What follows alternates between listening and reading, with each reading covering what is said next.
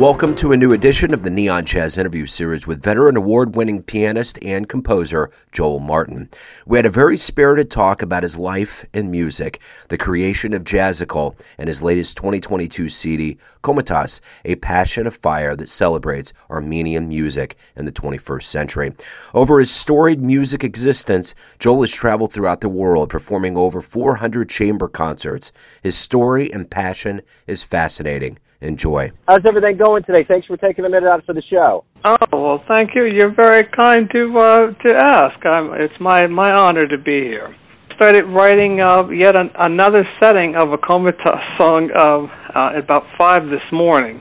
Just coming along, you know, I just kind of open up uh, the collection of music and I just look at the music and and I go, wow, that's a very interesting tune. That sounds nice what could happen?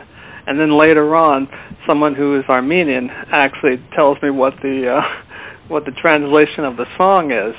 But uh, I just feel the music, and so the the music tells me what to do. And so far, it's been going along great. That's beautiful, and and that's the way it should be. Sounds like something that's uh, that works out for the listener too. The music just kind of talks to you. It's a unified language. It makes uh, makes everything a little bit better, especially during these COVID times. Oh, absolutely. I mean, I mean, uh, even before COVID, I was thinking, um, well, you know, someone first uh, shared this guy, Komitas, and music, and I thought it sounded just great, but I didn't really think about it too much. And then a couple of months later, I saw a Central Asian-inspired concert, and this Armenian opera singer came up, and she sang this one and a half minute song of Komitas, and I sat in the background going, what is this? It just started talking to me in a way that Bach and Beethoven and Chopin talked to me. One thing led to another, and then it just, well, it's just given me so much joy, and that joy is what I want to convey to, um, to anyone that, that comes in contact with this music. Let's talk about Passion of Fire. Let's talk about the project. Give me kind of a background and kind of how everything is led up to the release, which was March 10th, 2022. Right. So to make a long story short, um, this project started three years ago. It was by accident. Uh, I was at a dinner in Queens. This uh, group of Russian-speaking and Armenian-based people just said, you know, you play jazzical so well. I bet you this would sound really great with Komitas. And I said, well, who's Komitas?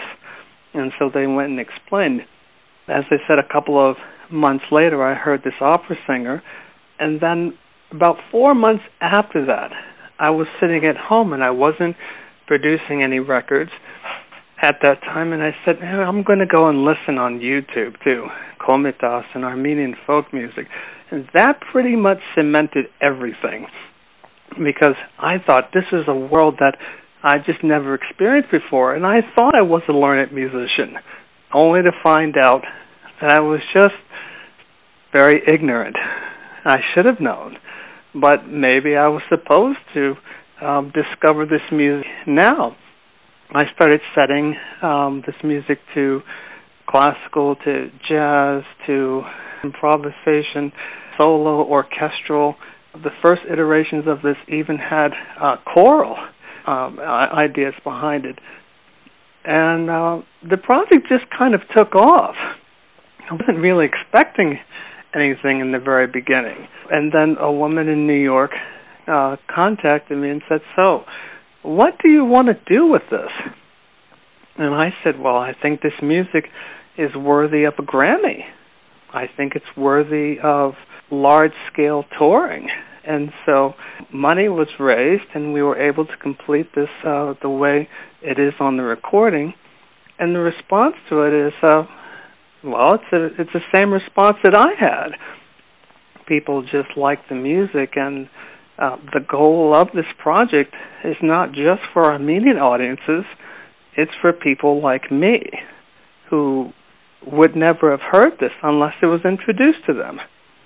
So I, I feel the responsibility of bringing this music to the larger electorate of people uh, not just in the Grammys, but just all around the world, uh, to share hope peace and love and the joy of music in a way that, you know, emulates uh, live performance.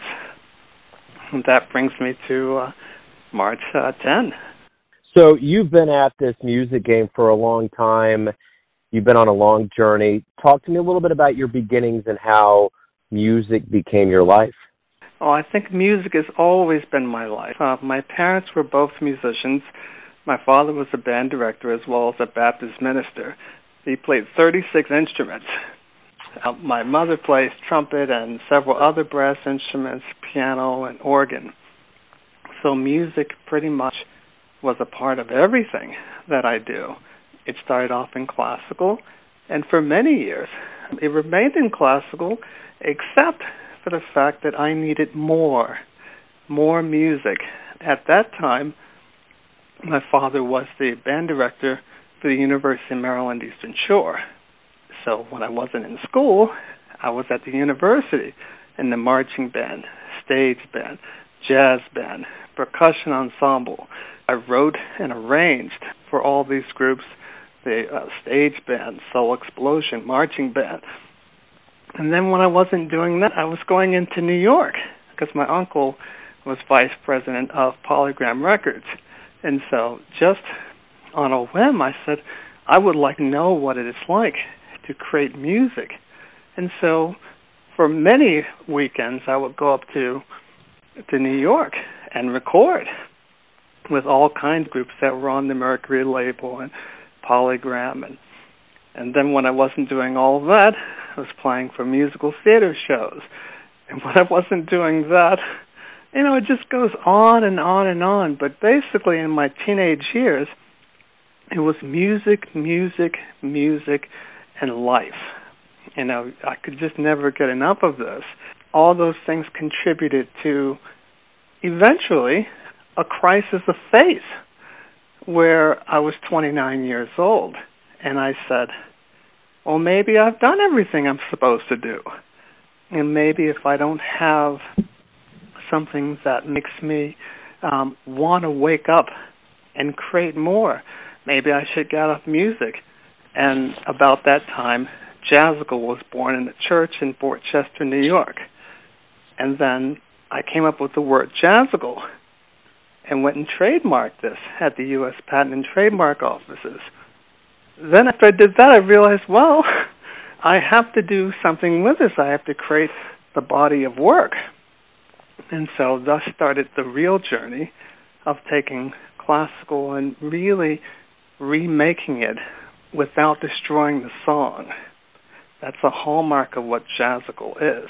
It is the marriage of classical and jazz. But now it's more than that. It's music. And that's the way it always should have been. But, you know, you have to call it something. Jazzical was that vehicle for doing that. Well, and those two worlds lead to each other so well. I mean, anytime you really listen to anybody explain kind of their evolution into jazz or how they did, especially in the European world, you know, it always starts with classical, even in the Asian world. Mm-hmm. I mean, you know, it's just that's kind of the marriage. So I'm curious for for the especially the standpoint of being a jazz radio show, what jazz musicians have always held a deep sway over the way that you make music and that you are inspired by the world of jazz to do what you do with Jazzical? Well, I'm a very big fan of um, Oscar Peterson and Art Tatum and Thelonious Monk and Bill Evans. Then there's lots of singers, and I think I model myself as a singer first, and then becomes the pianist. Um, so there's um, Blossom Dearie, who I love to death, Ella Fitzgerald, Sarah Vaughan, Carmen McRae. All these people, and many, many more, um, have had indelible imprints because they are all song oriented people. And no matter what they do, the song is always first and center. It is never the other way around. And from another standpoint, a guy who uses a lot of jazz and classical and Middle Eastern and who knows what else is Stevie Wonder. Uh, not only as a singer, but also as a writer. He has also had a great uh, impact on my playing because he's also a really amazing jazz pianist. And it's too bad that he doesn't do more of this in public because he can really play. Uh, I'm influenced by all kinds of music, uh, especially in jazz, because I think in jazz people are just more accepting of the different styles of music and they incorporate that. It's sort of like musical theater too. You know, you find an audience in classical and jazz, hip hop, R&B, uh, country, world music, uh, you name it. I, I think all great artists have this ability to transcend the genre that they work in because they just use music. And it's not really a jazz or classical thing. It's about um, an adherence to the melody and reinterpreting and pretty much making it their own without destroying that song. Uh, does that make sense? Absolutely, it makes sense. And you've been very well traveled, well journeyed. You've you've written hundreds of compositions, and I'm curious over this time of COVID and things slowing down and things not materializing in a live environment. How did you do? As an addendum to that, how do you feel now that the world's waking up and things are going to start getting live again? Well, once again, my story is very unusual. In the midst of Jazzical Komitas, we had deals in place to record with the Armenia State Symphony Orchestra, and then COVID came and shut all that down. But also, COVID came to my house. I was impacted by this in a very terrible kind of way, and it took me five months to recover from what COVID was trying to do to me. And I was lucky. Um, I came out of this with my life but while I was recovering in bed, because I literally couldn't move, I had my computer and I had a keyboard. And I couldn't move. I said, but I can move my hands. And so I continued to write and create um, not only just Jazzical Komitas, but some other works. What happened when I came back to music was that there was no music out there in the world. And I figured, well, I still have to continue doing what I'm doing, but I really felt bad for everyone else uh, because we were all being impacted by a complete death of our industry. And I knew it would take a year or two, if we were lucky, to get back into a groove and hopefully things would normalize itself. I was lucky, and I and I really have to say that I was lucky that I was given my life uh, because it really it gave me an, another sense of the joy of playing because I was able to live through it in order to create more. And I think everyone else that was going on, you know, who had to deal with the effects and the ravaging of COVID, I think everybody had to either evolve or die. So I think overall, as terrible as the pandemic was, I think it makes people appreciate what the arts are all about. And I think if you're an artist, you will never, ever take it for granted ever again. You know, that it will always be there. Uh, that's just what I think. I agree. I think that there's going to be a level of this this has gone on so long and been so deep that I don't think I think it's almost inescapable that we feel that way. Every day you wake up, you have the opportunity to create. Your your you know your your world is music. What do you like the best about what you do for a living, your profession as a composer and a musician? Uh, there's nothing like it. I mean, you've actually said it for me. Just the fact that I can wake up every day and go to my piano and wake up my girls playing music. Every time I can open up the Jazzical Lab, which is my which is my whole computer station, and I'm able to just create, and it's like a real gift. I mean, I I can't even explain it, but it is it's a gift that keeps on giving, and as long as you never take it for granted, it will always continue to multiply. It's kind of like what my parents taught me when I was young. They said, always be grateful because you never know if something should change. In my case, COVID was one of those things. And I think every artist goes through this process at some point in their life where they have to reevaluate. The joy of music is not one of those things for me. Um, it is always something that I keep close to my heart because I can never ever imagine what it would be like not to have music in my life. I think what I do is very special because it's intrinsically very happy. Even if it's depressing or very sad music, I still find uh, hope, which is the, really the quintessential agent of change, positive change. If one loses hope, then it's reflective in their music. You know, then their music becomes very stagnant. I don't want that. I mean, it it feels great to do this every day, every moment, whenever I want to.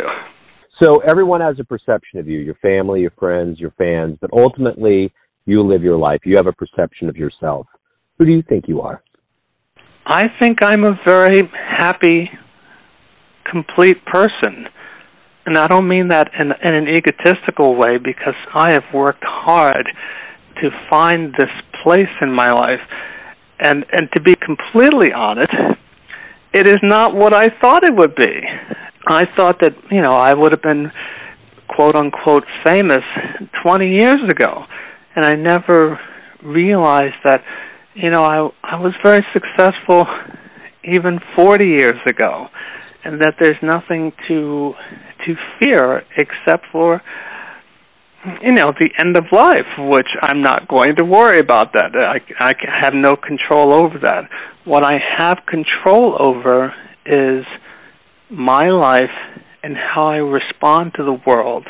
And using all of my experiences to bring music to a much larger audience. It's no good if i hoard this music just for myself. Like you don't get anything from that unless you share it, and you have to share that in an open and transparent way, which means you know the more you get to know yourself, the easier it gets to share them um, because you are comfortable with who you are. That doesn't mean that I, I'm a perfectly formed person. I'm not that at all. I have my problems just like everybody else but it is it is how you dress it. It's how you do the work so that as you uncover the layers of yourself that you can strip them away. And if you can reach that point where enough has been stripped away, then you can see the beauty that exists not only within yourself but in others.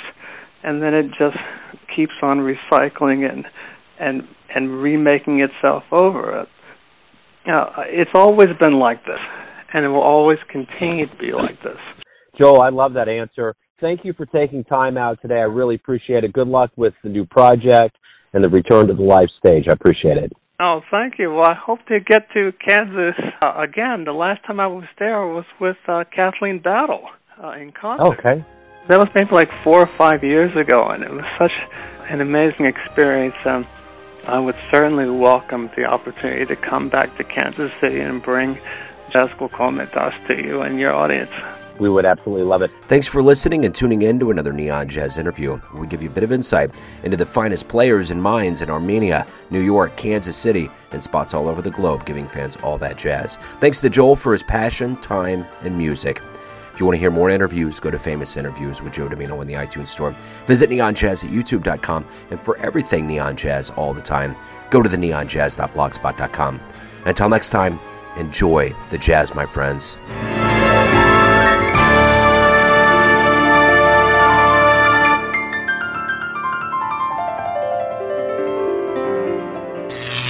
Neon Jazz.